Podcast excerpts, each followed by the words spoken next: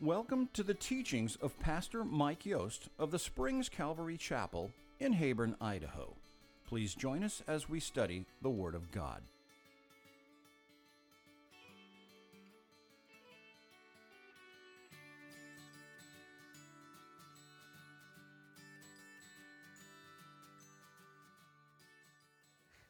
But we are this morning continuing in the Gospel of Luke in chapter 12. We started into t- chapter 12 last week. Jesus had just come from dinner with the Pharisees. The Pharisees had treated him quite poorly. He excoriated them Woe to you for all of these things. And then it begins in chapter 12 Beware, first of all, as all the multitudes are just gathering to Jesus. It says they're trampling one another. They're so close, they're stepping on each other's toe. They just want to get to the rabbi, they want to get to the Messiah. And as he's got this huge multitudes, innumerable, crowded there, he says, First, beware. And chapter 12 is full of warnings. There's five warnings in chapter 12.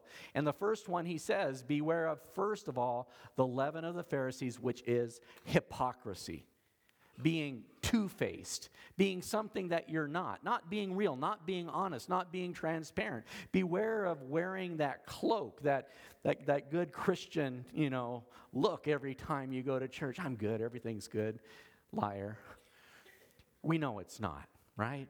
But if you can be real, then you can not only receive what God has for you, but you can meet those other people who are hurting and needy. And so, the first thing Jesus would warn his followers, and that will include us 2,000 years later beware of hypocrisy. It's going to go on after hypocrisy today. We're going to discuss covetousness, greed, you know, wanting stuff. And he's going to talk about beware of worry. This is something that shouldn't be in the church. It shouldn't be part of a believer's life. Worry. He says to beware of carelessness, laziness, and to beware of ignorance or um, dullness, spiritual dullness. So let's just jump on in. At verse 13, after speaking to them on hypocrisy, then one from the crowd said to him, Teacher, tell my brother to divide the inheritance with me. But he said to him, Man, who made you, me a judge or an arbiter over you? And he said to them, Take heed and beware of covetousness, for one's life does not consist in the abundance of the things he possesses. And then he'll speak a parable. But let's stop for a second. So the crowd's there. He's told them, Don't be hypocrites. And then a guy, you know, Jesus, Jesus, tell my brother to divide the inheritance with me. And in this, not only is he asking for something that's he wants, but there's division being sown here, not only amongst the people in the crowd, but in that very family, between brothers. And, and Jesus says, Well, who made me a judge or an arbiter? Why would you come to me? And ask me to do that. You think I'm a person in authority and I can just tell him to do this or tell him to do that. But where, why is it you're even giving me that authority? Who is it that you think that I am, right? He says, um, what it, and, and what it comes down to is in those days, uh, as brothers would receive an inheritance, generally the eldest would get an extra portion. So if there's two brothers, that would mean one brother would get two thirds of the will, and one brother would get one third of the will. But in either case, here's a brother, he wants his now. Okay, it's a lot like the story of the prodigal son, right? Who goes to his father and says, I want my inheritance now. And there's the other brother, the self righteous brother, who does everything right, stays with dad. He's got all this going on. And yet, God's heart is for both of his sons, right, in this story. And Jesus is like, I'm not picking sides, but there's an issue at play here that needs to be discussed. So he turns to the crowd in response to that request from that man and says to them, Take heed, watch out, beware. Okay, this is a warning to us. And beware of covetousness. And that really is all covetousness, is, is whatever it is that is desiring something that isn't rightfully yours. If you want to work for it and earn it and buy it, fine. If it's something that somebody's given to you, fine. But if it's something that you just think people owe you, we call that entitlement, one of the big names that goes around today. You think somebody owes you something, Jesus says, watch out. Nobody owes you anything. In fact, if anything, the Bible clearly teaches us what we are owed it's the wages of sin. That's death. Okay? But, but Jesus is saying, be careful of covetousness, okay? And uh, he says, Who made me a judge or an arbiter over you? That's in the plural. So I'm not going to divide you two, you two boys. Verse 15, he said to them, Take heed, beware of covetousness, for one's life does not consist in the abundance of things he possesses. It's not about stuff. This kingdom, this kingdom of heaven, is not about getting the biggest pile, king of the hill. There's something you're missing completely here. Um, and so he says it does not consist of the abundance of things he possesses. So he speaks a parable to try to help explain it. Now remember, a parable, it's a story that we're supposed to all be able to listen to and get the idea. What's he trying to say? So he's going to use this illustration, and we can all look at the illustration and go, ah, that's what he's talking about. Let's look what the parable says. He spoke a parable to them, saying, The ground of a certain rich man yielded plentifully. And he thought within himself, saying, What shall I do since I have no room to store my crops? So he said, I will do this. I will pull down my barns and build greater, and there I will store all my crops and my goods. And I will say to my soul, Soul, you have many goods laid up for many years. Take your ease, eat, drink, and be merry. Ay, ay, ay, ay, ay. All about him, selfish. But God so said to him, Fool, this night your soul will be required of you. Then whose will those things be which you have provided? So is he who lays up treasure for himself and is not rich toward God. You get the picture?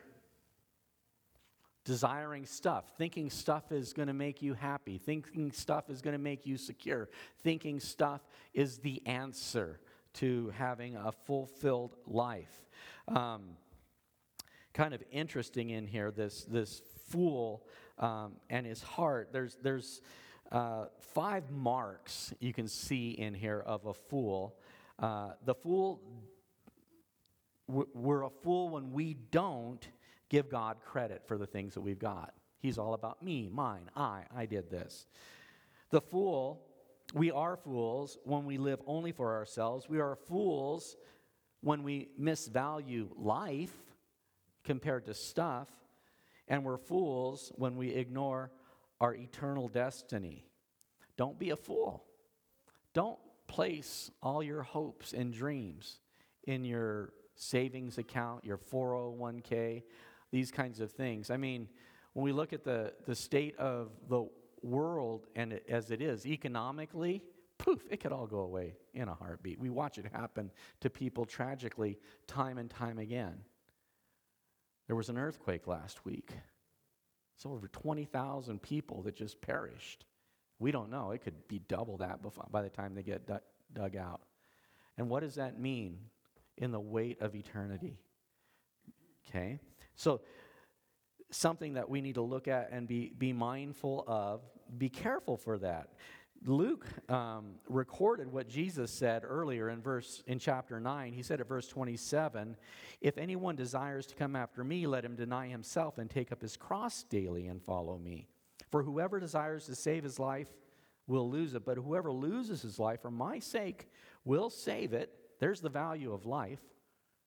For what profit there's the question profit. Divide to me my inheritance. I want it now. Give me my stuff. What profit is it to a man if he gains the whole world and is himself destroyed or lost? Matthew, when he records, he says, what shall he exchange for his soul? What price do you put on your life? For whoever is ashamed of me and my words, of him the Son of Man will be ashamed when he comes in his own glory And in Matthew, it says, when he returns with his angels with his reward. So the eye, the idea here is to get your eyes on the prize. But that prize, it's the upward call of God in Christ Jesus. Don't live for today. Don't live for stuff. Live for God. Oh, that we could be God rich, rich towards God, and not rich in stuff. Now, the cure? Generosity, gratitude, freely giving, not letting the right hand know what the left hand is doing. If you, like me, suffer from pangs of covetousness, the quickest cure is to give it away. And if you find yourself beset by this desire to have more, to get stuff, it's clothes, it's food, it's a house, it's a car, it's, it's whatever. If it's something that really deal, you deal with heavily, then not just be generous, but sacrificially generous. Give out of your need. Give to the point where you recognize that you can't outgive God. And it'll change your whole world. And you'll no longer grasp after stuff. You'll just open up your hands and receive whatever God would put in them and be grateful for it and realize that you can't outgive God. So is he who lays up treasure for himself and is not rich towards God. He's going to finish in this little passage seek first the kingdom of heaven. Then all these things will be added to you, right? But we want to be rich toward God. Another thing he warns us about, he warns the multitude about. In verse 22 and on, were warnings about worrying, okay? Warnings about anxiety, and, and really warnings to not fear to have faith. And so, this is something that uh, we need to be careful with in the church. We don't want to be hypocrites. We don't want to be covetous, greedy, selfish. And we don't want to be beset with worry and anxiety and fears. Let's see what he has to say about it he said to his disciples, okay, so this is kind of back and forth. This multitude, they're pressing in. He says to the multitude, then he says to the disciples, and a man in the crowd says this, and he says this to the crowd. He comes back to his disciples. What is the definition of a disciple? A follower. If you're in the crowd and you're a follower of Christ, you're a disciple. Okay? And so he's not discriminating, he's sharing it with everybody that has ears to hear. Some do, and some don't. He said to his disciples, Therefore I say to you, do not worry about your life and what you will eat, nor about the body and what you will put on. Life is more than food, and the body more than clothing. So it's interesting as you watch in this how these things that people worry about, that we need to be careful about, it's kind of funny how hypocrisy and being two faced and putting on airs and trying to pretend to be something that you're not kind of just leads you into the next area of covetousness. I want the best seat in the synagogues. I want the praise of people when I go to the marketplace. I want that. I want, you know, and so the hypocrisy of the Pharisees leads to covetousness. Covetousness, this greed, you know, it's like they say um, greediness or covetousness is like drinking salt water.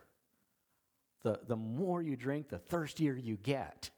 It doesn't fix anything, right? And so covetous now leads to worry. Okay? And this is something we have to be careful about. Life does not consist of um, what we will eat, nor about the body. Um, life is more than food, and it's more than clothing. And then he gives some examples. Again, it's like that open hand concept, right? Consider the raven.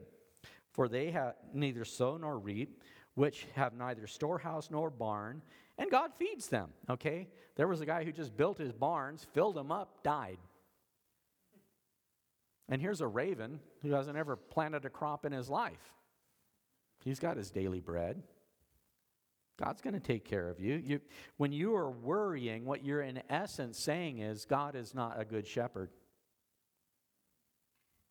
The Lord is my shepherd. Man, I want stuff all the time. I wish I could get a drink. I wish I could find a place to eat. I wish He would guide me in paths of righteousness. That's not how the psalm goes, is it? What we're saying is God isn't a good provider, a good shepherd when we worry.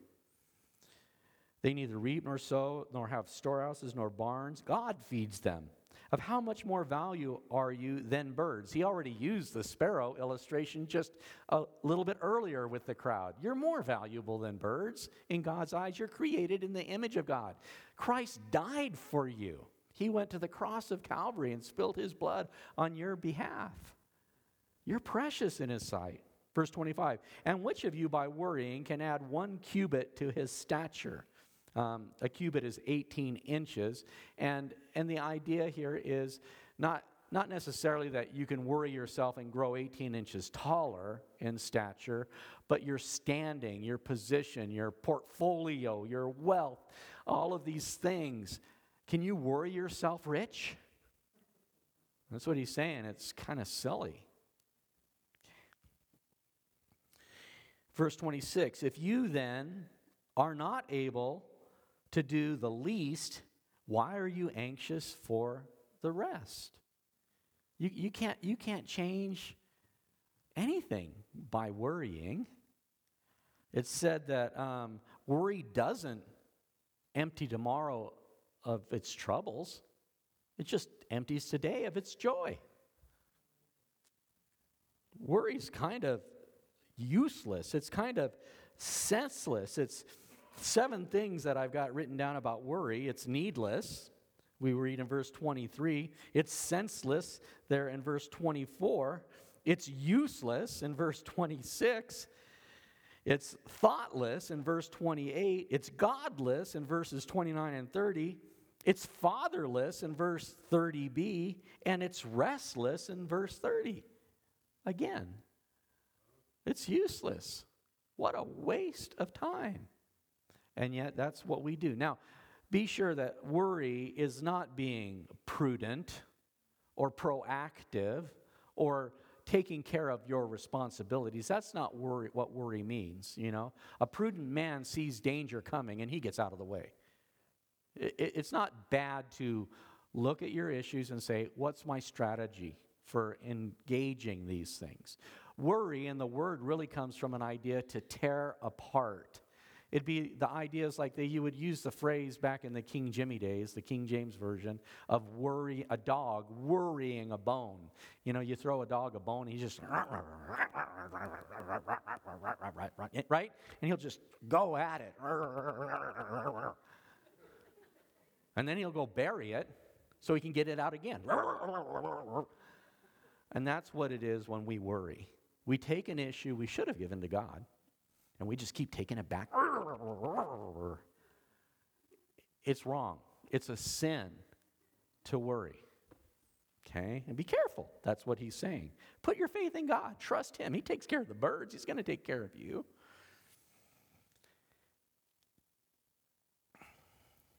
It says in um, verse 27 Consider the lilies, how they grow. They neither toil nor spin, yet they, that I say to you, even Solomon in all his glory was not arrayed like one of these. The nicest, finest robes that Solomon could wear didn't compete with a valley full of flowers in bloom, just absolute splendor. And in the best efforts of the richest man that ever lived, he couldn't compete with what God does. Verse 28 If God then so clothes the grass, which is today in the field and tomorrow is thrown in an oven, how much more will he clothe you, O you of little faith? And really, this is the, this is the nut of it. Worry is lack of faith, worry is fear. It's the opposite of faith. Faith is just trusting God, putting your hands in God and saying, Not my will, thy will be done. And then as you have said that, receive it. And whatever He brings into your life, even if it's things that seem difficult, hard, just know He's using it to conform you into the image of His Son. And isn't that what we want? And which of us doesn't recognize that His Son had to go to the cross of Calvary? And we do too. Take up your cross daily. Okay? So some of the things that God does to you that blesses you with are things to kind of take your self pride, your hypocrisy, your covetousness, your worry away. There's some things you worry about, they are so overwhelming. You finally get to the point you go, I can't deal with it. You've got to help me, God. And he goes, Finally. That's why I had to pile it on so heavy. You just wouldn't break. Maybe it'd be easier just to give it to him sooner. Verse 29 And do not seek what you should eat or drink, or what you should drink, nor have an anxious mind. Okay, and that word for seek is to run after. Is this your ambition? Is this your pursuit? Is this your life goal? Just to get, get, get, get, get? Okay, remember it started with hypocrisy and moves to covetousness. Now it's into worry, but it all just cycles into all these things that are unhealthy for us. Verse 30 For all these things, whatever it is, whatever is on the list of your, and I, Cheryl can tell you, and most of the rest of you could tell you, I've got a list of things. If you want to come up to me and ask me, you know, what is it I would want for Christmas or whatever? I always have a list. I, am never. I, Cheryl's like, I don't want anything. And she really is. She's so content, it just drives me insane. It's Valentine's Day. I want to get her something. What am I going to get my wife? she doesn't want candy. She doesn't want. For what it's worth, I'm taking her to, to the ballet. Now that's sacrificial giving.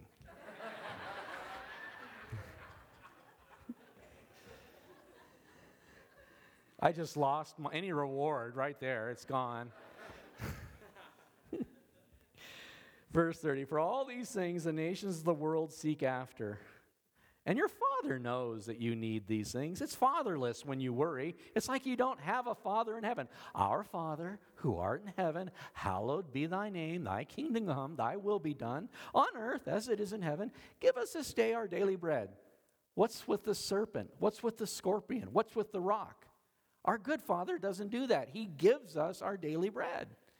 And when we doubt Him or worry, we're, we're not acknowledging our Father in heaven. But seek the kingdom of God, and all these things shall be added to you. In the earliest part of this passage, Jesus was teaching the disciples to pray. And when he finished, he says, You need to pray persistently. And he used the example of the father who gives bad things, or would not give bad things, I should say. He says, How much more your Father who is in heaven would give you his Holy Spirit? You get the Holy Spirit, you get the kingdom, you're a king's kid. You're adopted into the family. It's your inheritance. Look at Ephesians chapter 1, verses 3 through 14. The longest single sentence in the whole New Testament. It's like 11 verses long, and there's no there's some commas, there's no periods, and it's a list of all our spiritual blessings in the heavenly places. Man. And in fact, here's a good cure for worrying and covetousness and hypocrisy memorize that verse.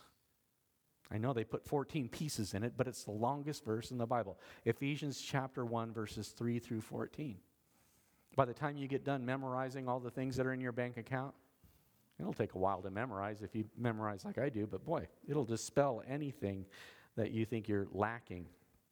Seek the kingdom of God, and all these things shall be added to you. Do not fear, little flock, for it is your Father's good pleasure to give you the kingdom. That's your inheritance. Wow. Verse 33, and, and again, here's the cure generosity. Give it all away. Deny yourself. Take up your cross. Follow him. The Son of Man, he has no place to lay his head, right? You have to understand that this life of being a follower of Jesus Christ means we have to live like Christ, which means we have to receive what God puts in our hands. There's an interesting thing the, the Jewish, uh, the rabbis would say uh, a baby comes into the world holding his fists.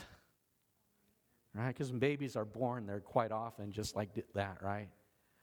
but we kind of leave the world empty handed. So, what is the point of grasping? It's all going to go. Sell what you have, give alms.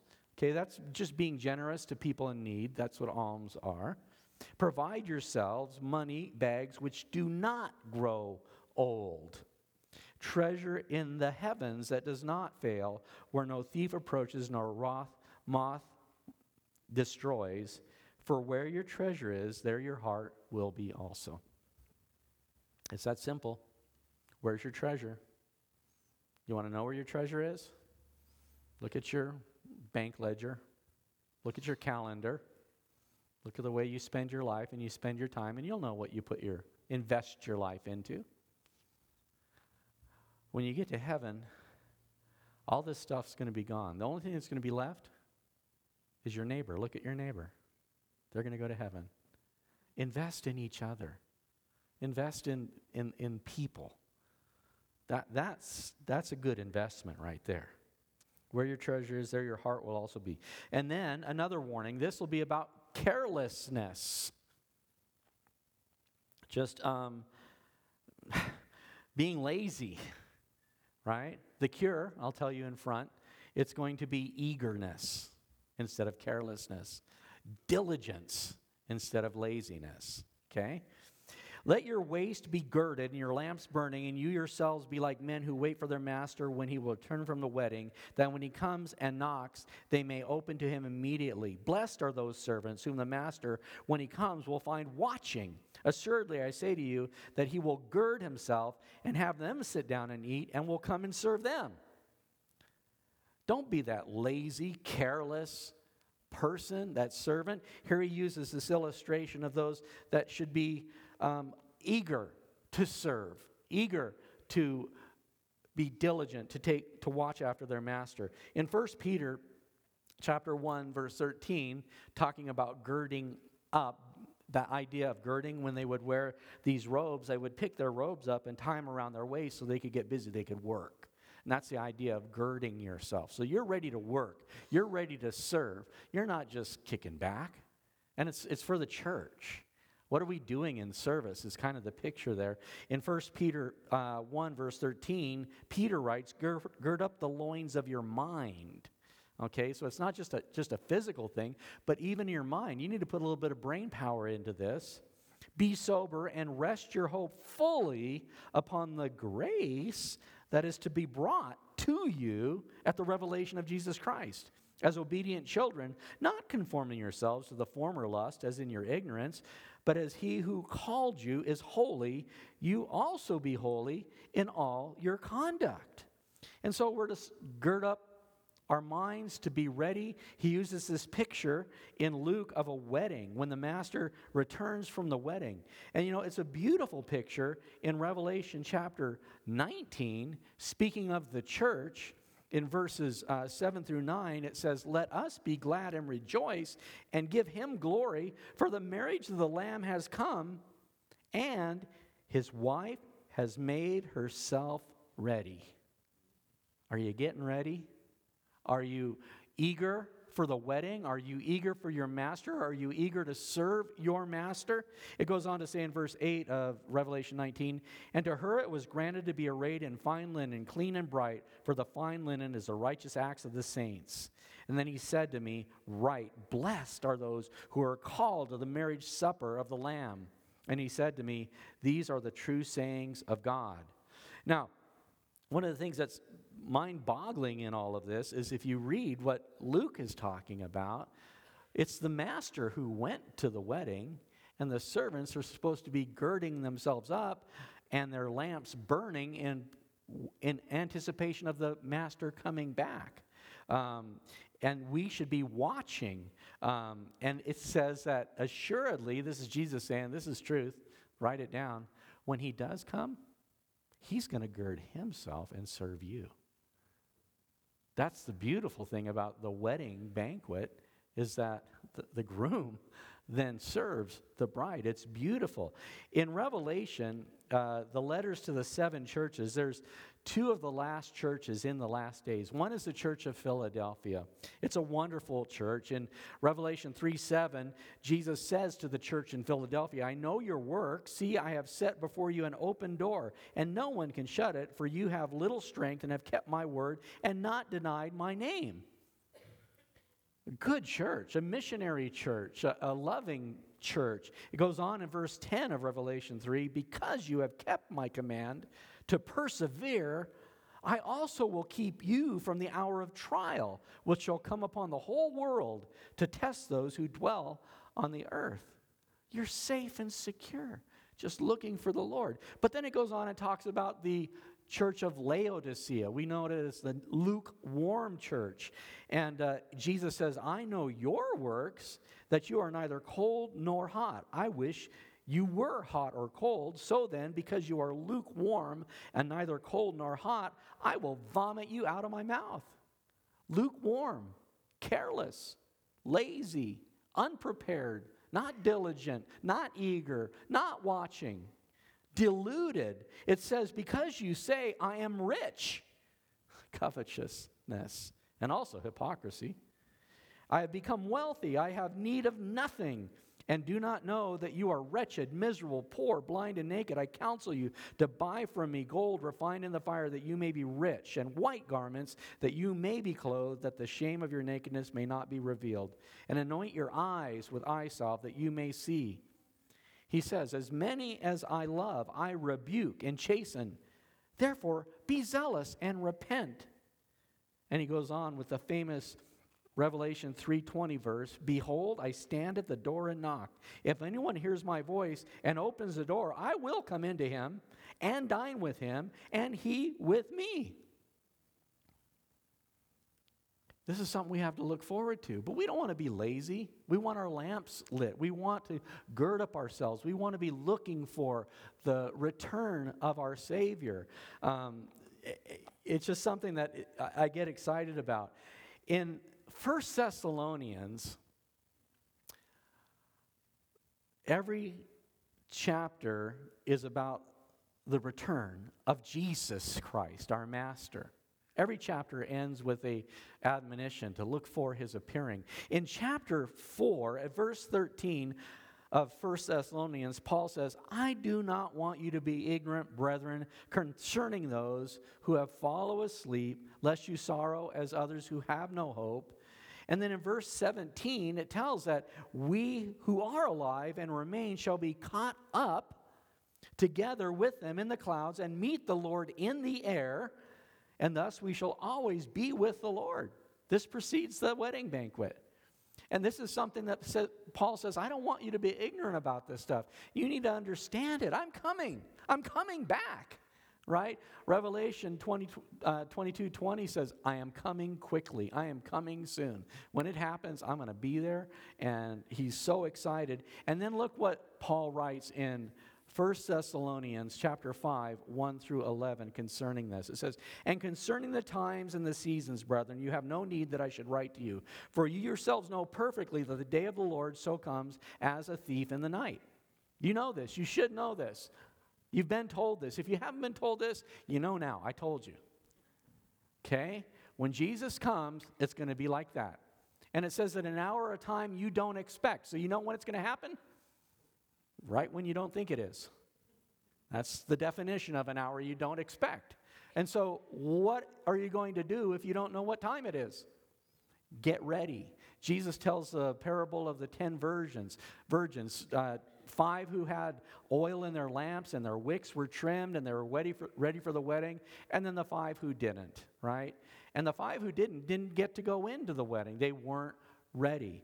In, in 1 uh, Thessalonians 5, concerning the times and seasons, brethren, you have no need I should write you. For you yourselves know perfectly that the day of the Lord comes as a thief in the night. For when they say peace and safety, that's the world, then sudden destruction comes upon them as labor pangs upon a pregnant woman, and they shall not escape. Talk about labor pangs. Talk about the world that we're living in today. The things that we see, the signs of the times, the last days, the prophecies that the Bible speaks of, 25% of the Bible tells us what's to expect in the last days. And that these labor pangs, if you will, all these earthquakes, all these wars, all these tragedies that are going on around the world, they're increasing in frequency and in power. And that's what labor pangs are like. And we're watching it just get more and more and more ramped up. Now, some people would say, well, that doesn't prove that he's coming. You know, every generation that ever lived thought he was coming. And I would say, Amen. But I would say this if you're not getting ready, if you're not trimming your wick, if you're not filling your oil, if you're not girding yourself, if you're not ready, guaranteed you're not going to get on the bus. And that's the heart of what we have to do here. In verse 4, it says, But you, brethren, are not in darkness, so that this day should overtake you as a thief. You are all sons of the light and sons of the day. We are not of the night or darkness. Therefore, let us not sleep as others do, but let us watch and be sober. For those who sleep, sleep at night, and those who get drunk are drunk at night. But let us who are of the day be sober, putting on the breastplate of faith and love, and as a helmet, the hope of salvation.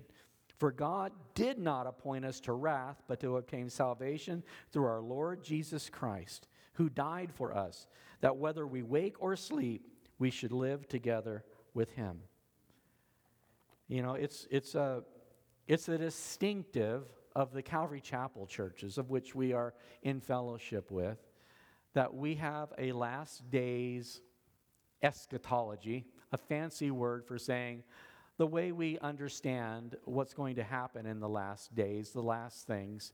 And, and we look forward to the soon return of Jesus Christ with a trumpet, with the call of Christ, and we will be caught up together to be with him in the clouds. We just read that in 1 Thessalonians 4:17. That's the rapture of the church. Then comes the tribulation, seven years of God shaking the world prior to the millennial reign, in which we will reign with him and Jesus will reign with a rod of iron, and then we'll go into a new heavens and new earth and eternity in heaven with God. That's a thumbnail sketch of it. There are other people that see that differently, and I'll be fair, okay? That doesn't make them unsaved. There are different ways to look at that as Calvary Chapels. This is, this is what, how I see it, how I believe it, and how I teach it. That's not going to break faith with us. But what will break faith is if you don't expect the soon return of Christ and you are not ready, you will find yourself in a place we know we call left behind. Okay? And you want to be very, very careful for that. So these are warnings that Jesus is giving to us. Um, it says in uh, verse 38 And if he should come in the second watch or come in the third watch and find them so find them so blessed are those servants if they're ready. But verse 39 know this that if the master of the house had known what hour the thief would come he would have watched and not allowed his house to be broken into. Therefore you also be ready for the son of man is coming at an hour that you do not expect Jesus says in Matthew 24, the hour, the day and the hour, no one knows. But what we do know is his return is imminent. It's the doctrine, it's the teaching of the imminent return of Christ. Any time. It could happen before we finish this message. Are you ready? You want to go to heaven now? Are you ready? Okay. That's, that's the question. Verse 41 Then Peter said to him, Lord, do you speak this parable only to us or to all people, right? Because he started out talking to the disciples, but then it enlarged. And so instead of saying you or all people, look how Jesus answered. And the Lord said, Who then is that faithful and wise stu- stu- steward whom his master will make ruler over his household to give them their portion of food in due season? And so he says, Whoever is faithful and wise, that's who I'm talking to, those who have ears to hear. Blessed is the servant whom his master will find so doing when he comes. Oh, how happy. That's, you know, you, well done, good and faithful servant, right? Is what he'll say. But verse 44 Truly I say to you that he will make him a ruler over all that he has. You've been faithful in little, I'm going to make you ruler over much. Verse 45 But If that servant says in his heart, My master is delaying his coming, and begins to beat his male and female servants, and eat and drink and be drunk, the master of that servant will come on a day when he is not looking for him, and an hour when he's not aware, and he will cut him in two and appoint him his portion with the unbelievers. And that servant who knew his master's will and did not prepare himself or do according to his will shall be beaten with many stripes. But he who did not know, yet committed these things deserving of stripes, shall be beaten with a few. For everyone to whom much is given, from him much will be required, and to whom much has been committed, of him they will ask more. Different degrees of responsibility. If you do what you've been asked, blessed are you. You're just going to love the appearing of our Lord Jesus Christ. But if you're not, you might follow into three categories laid out here in verses 46, 47. Um, as far as the first one, the one that's cut in two. Now, this is figurative because you go on to see that it, it can't be uh, literally cutting in two, but it's interesting. That idea of cutting in two is right in line with the hypocrite. You're two faced. You want to live two lives. You want to be two persons. You want to be the inner person and the outer flashy person. Great. Give you that. You're going to re- remain a hypocrite for eternity you'll, you'll be cut in two, in, in a sense, okay? You're going to get what you expected God to give you. And uh, the next group, those that are not prepared in verse 47 and, and beaten with stripes. And then those who didn't know with less stripes. Kind of an interesting thought, you know, and people look at, but will there be different degrees of punishment in hell? The Bible says, yeah, Actually, some will be punished more severely than others. Um, and, and in some of these, you're going to be chastened as a son and then restored. But the question is are you looking for and eager for Jesus, or are you just careless, lazy? Or, you know, are you eager for his return? Verse 49 I came to send fire on earth, and how I wish it were already kindled. This rolls right off of that, okay? There's a judgment coming. And, and Jesus says, I sent fire on earth, and how I wish it were already kindled. Uh, in the beginning of Luke's gospel, back in chapter 3, John the Baptist came and said, I baptize you with fire, but he who comes after me will baptize you with the Holy Spirit. Oh, John said, I'll baptize you with water. He who comes after me will baptize you with fire and the Holy Spirit, right? My, winning, my winnowing. Um, fan is in my hand, right? And the idea is after they have harvested all that chaff, they would just torch it, poof, it would be gone, it would be removed, okay? And that's what Jesus is coming to do. He's coming to remove the chaff, okay? All that is not good and wholesome, all that's not the wheat, all that is not of value. And that's what Jesus has come to the earth for, to help us separate right from wrong, good from evil, wholesome from immoral, and these things. And, and he goes on to explain that. He says, I have a baptism to be baptized with, and how distressed I am till it is accomplished. Can you imagine Jesus living in a sin, sinless, fallen world? It's not hard. We live in it, we walk in it. We see this stuff. I mentioned the earthquake in Turkey the other day, and we got news of it right away through some of our news feeds. But it was not reported on national news feeds for over a day, almost two days, with maybe a little teeny thing. Oh, yeah, there's an earthquake in Turkey. One of the most amazing, just graphic human tragedies going on in the planet. And yet, what are they running? The same exact time news comes out of Turkey, the Grammy Awards and this Sam Smith character doing all of his unholy, satanic stuff for millions of people. Children can watch that junk. And, and you look at this world and you say, why, why is Jesus distressed for having to come to this earth and live amongst us? Ugh, right? I'm a sinner and it bothers me. He's sinless. Oh, he just wants to clean house. He says, Do you suppose that I came to give peace on earth? I tell you, I did not at all, but rather division.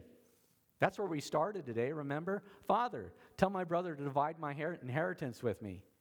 Okay, Okay, now that we've talked about it, all you hypocrites, all you covetous people, all you worriers, all your lazy, slothful people, let's do some division here. There's the kingdom of heaven. You can seek that, or you can have the earth. It's all going to burn. Do you suppose I came to give you peace on earth? I tell you, not at all, but rather division. From now on, five in one house will be divided, and three against two, and two against three. Father will be divided against son, and son against father, mother against daughter, and daughter against mother, mother in law against her daughter in law, and daughter in law against her mother in law. How sad. And yet, I would be surprised if I could go through this room and find one of you that doesn't fit somewhere in that list. We came to know Jesus Christ. We had to forsake our old life, our old friends, and many cases our family.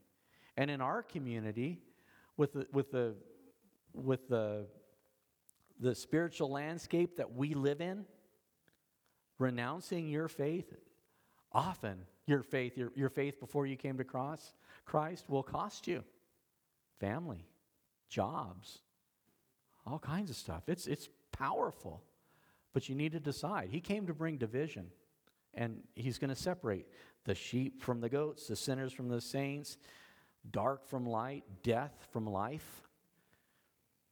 He goes on in verse 54 Then he said to the multitudes, Whenever you see a cloud rising out of the west, immediately you say, A shower is coming. And so it is, right? Because out of the west would be um, um, when you see a cloud rising out of the west, immediately say a shower is coming. That's that, that kind of, we get that here in Idaho, right? We get all of our wind out of the west, but when the wind turns out of the east and clouds start coming from that way, we've got a low pressure, and that is the one that's, that's the ones that almost always bring the rain, right?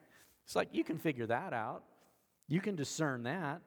Um, Verse 55 And when you see the south wind blow, you say there will be hot weather, and there is. It's coming up out of the Arabian Peninsula, right? Or for us, out of Utah or Nevada. It's like, okay, could be a hot wind. Hypocrites. There we go. Back to the beginning. Beware of the leaven of the Pharisees, which is hypocrisy, two faced. You can discern the face of the sky and of the earth, but how is it you do not discern this time. You can do the weather, but how is it you don't understand? I'm Messiah. I'm standing right in front of you. I came to deliver you from sin and death. How is it that you don't get that? You've got the scriptures. The Bible is one third prophecy, it speaks of me.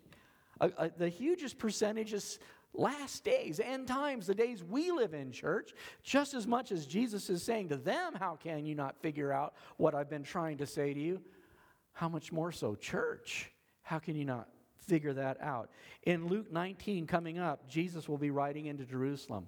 It'll be Palm Sunday, the time he's going to be um, crowned as king by the people, right? It's an exciting time. And yet, look at how Jesus looks at it. In verse 41 of Luke 19, now as he drew near, he saw the city and wept over it, saying, If you had known, even you especially, in this day, in this your day, the things that make for your peace, but now they're hidden from your eyes. For the days will come and you, when your enemies will build an embankment around you, surround you, and close you in on every side, and level you and your children within you, and to the ground, and they will not leave you one stone upon another, because, and here it is, you did not know the time of your visitation. Do you not know he's coming? The master is coming. Is your lamp lit? Are you girded? Are you ready? Are you seeking him? Um, and finally, verse 57 yes, and why even of yourselves you do not judge what is right? Man, you can't, you can't figure out what the word says. You can't even figure out between yourselves. You guys are this brother, right? They all don't know how to, dis- to rightly divide what's happening in our lives. He says, as an illustration, when you go with your adversary to the magistrate, make every effort along the way to settle with him, lest he drag you to the judge, and the judge deliver you to the officer, and the officer throw you into prison. I tell you, you shall not depart from there till you have paid the very last mite. It's not going to turn out well. He says, settle out of court. You don't want to go before the judge. bottom line is, we're all guilty. And the day we stand before our judge, our Lord Jesus Christ, if we have not confessed him as Lord and Savior, we are guilty of the blood of Jesus Christ. And the verdict will be death. That's, that's the payment. But if we settle out of court, if we settle it now, we don't have to fear that day. We can, we can rightly decide how do I want to live my life? Do I want to be uh, covetous, hypocritical, worrying, uh, lazy, ignorant person? Or do I want to be honest, generous, faithful, diligent, and discerning? That's, that's what's laid out on the table before us. Worship team, come on up. Well, I just want to read out of 2 Peter chapter 3, the days that we're living in. Beloved, I write to you this second epistle, both of which I stir up in your pure minds by way of reminder, that you may be mindful of the words which were spoken before by the holy prophets, and of the commandments of us, the apostles, and the Lord and Savior. Knowing this first, that scoffers will come in the last days, walking according to their own lust. Is that our world? Are there people that scoff and mock Jesus Christ and they walk according to their lust? It's rampant. It's just, it's obscene. And saying, Where's the promise of his coming? For since the fathers fell asleep, all things continue as they were from the beginning of creation. For this they willfully forget. It means they ignore it, they know better. That the wor- by the world, by the word of God, the heavens were of old, and the earth standing out of water and in the water, by which the, that world that then existed perished being flooded with water. The days of Noah. Jesus says about the days of Noah, as in the days of Noah were, so also will be the coming of the Son of Man. These are the days we live in. For as in the days before the flood, they were eating and drinking and marrying and giving in marriage until the day Noah entered the ark. It's like a thief. No man knows the day or hour and did not know until the flood came and took them all away, so also will be the coming of the Son of Man. We need to be ready today. We need to be ready right now. It says, it goes on to say, um, but beloved, do not forget this one thing that the, with the Lord, one day is a thousand years, and a thousand years is one day. He doesn't do math like we do, right? The Lord is not slack concerning his promise, as some count slackness, but is long suffering toward us, not willing that any should perish, but all should come to repentance. You got one more chance today. Today is the day of salvation. But the day of the Lord will come as a thief in the night, in which the heavens will pass away with a great noise, and the elements will melt with fervent heat. Both the earth and the works that are in it will be burned up. Therefore, since all these things will be dissolved, Here's the question it's all going to burn. What manner of persons ought you to be in holy conduct and godliness, looking for and hastening the coming of the day of God, because of which the heavens will be dissolved, being on fire, and the elements will melt with fervent heat? Nevertheless, we, according to his promise, look for a new heavens and a new earth in which righteousness dwells. Amen.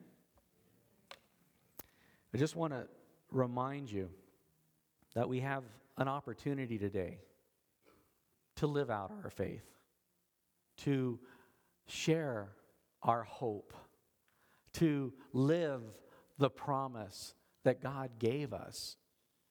Our debt is paid in full. And, and we can hand out that ticket to anybody that wants to receive it. In just a minute, we're going to have a salt and light meeting. You're all welcome. If we have to, we'll have the meeting in here because there's not enough room down there. The Salt and Light Council. It's, it's the group that we get together with where we look at the issues that are in the world today. Quick question. I've asked this before, so I think most of you will get it right. What part of our life, of our society, of our world, of our politics, is Jesus not Lord of. He's Lord of all. And so we need to take that promise that He gave us to go forward in His name and address those things. I, I, I, pulled this off of the Salt and Light Council. You guys can look this up, it's on the internet, Salt and Light Council. uh, 42 different topics that are addressed by the Salt and Light Council. This is for you. This is for me. You got an issue in your life? There's, there's 42. Let me li- read a list of the things that you can get help on. You need a resource. You need a resource about abortion, addiction, black history, education, environmental issues, family issues, homeschooling, homosexuality, human trafficking, and internet safety, marriage, media, movies, origins and creation, persecuted church, religious freedom, tax reform, veterans, voter information, worldviews. That's just part of the list of topics. And here, I counted over 300 links to organizations, websites, people that are vetted for Christians. You want to go look up any of those subjects? You want to get in contact with somebody that can help you with your issue? It's here. It's the Salt and Light Council. That's why we brought it to the church. That's why I'm encouraging you in this. I don't want you to be ignorant. I don't want you to say, I don't know what to do. You've got an issue. We have answers. We've got the Lord and we can put you in the right direction.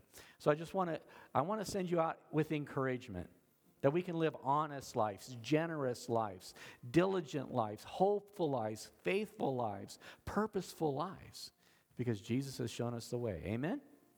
Amen. Father, I want to thank you for today and the time that we've had to sit and listen to you. And I do pray, Lord, that it's been your Holy Spirit speaking in each of our hearts. While I may have been talking, you might have just been penetrating somebody's soul. And I thank you for that and the way that you do that for us. I pray that each and every one of us would take that which we heard from you and act on it this day. Help us, Lord, to be faithful. Help us to be holy in Jesus' name. Amen. Amen.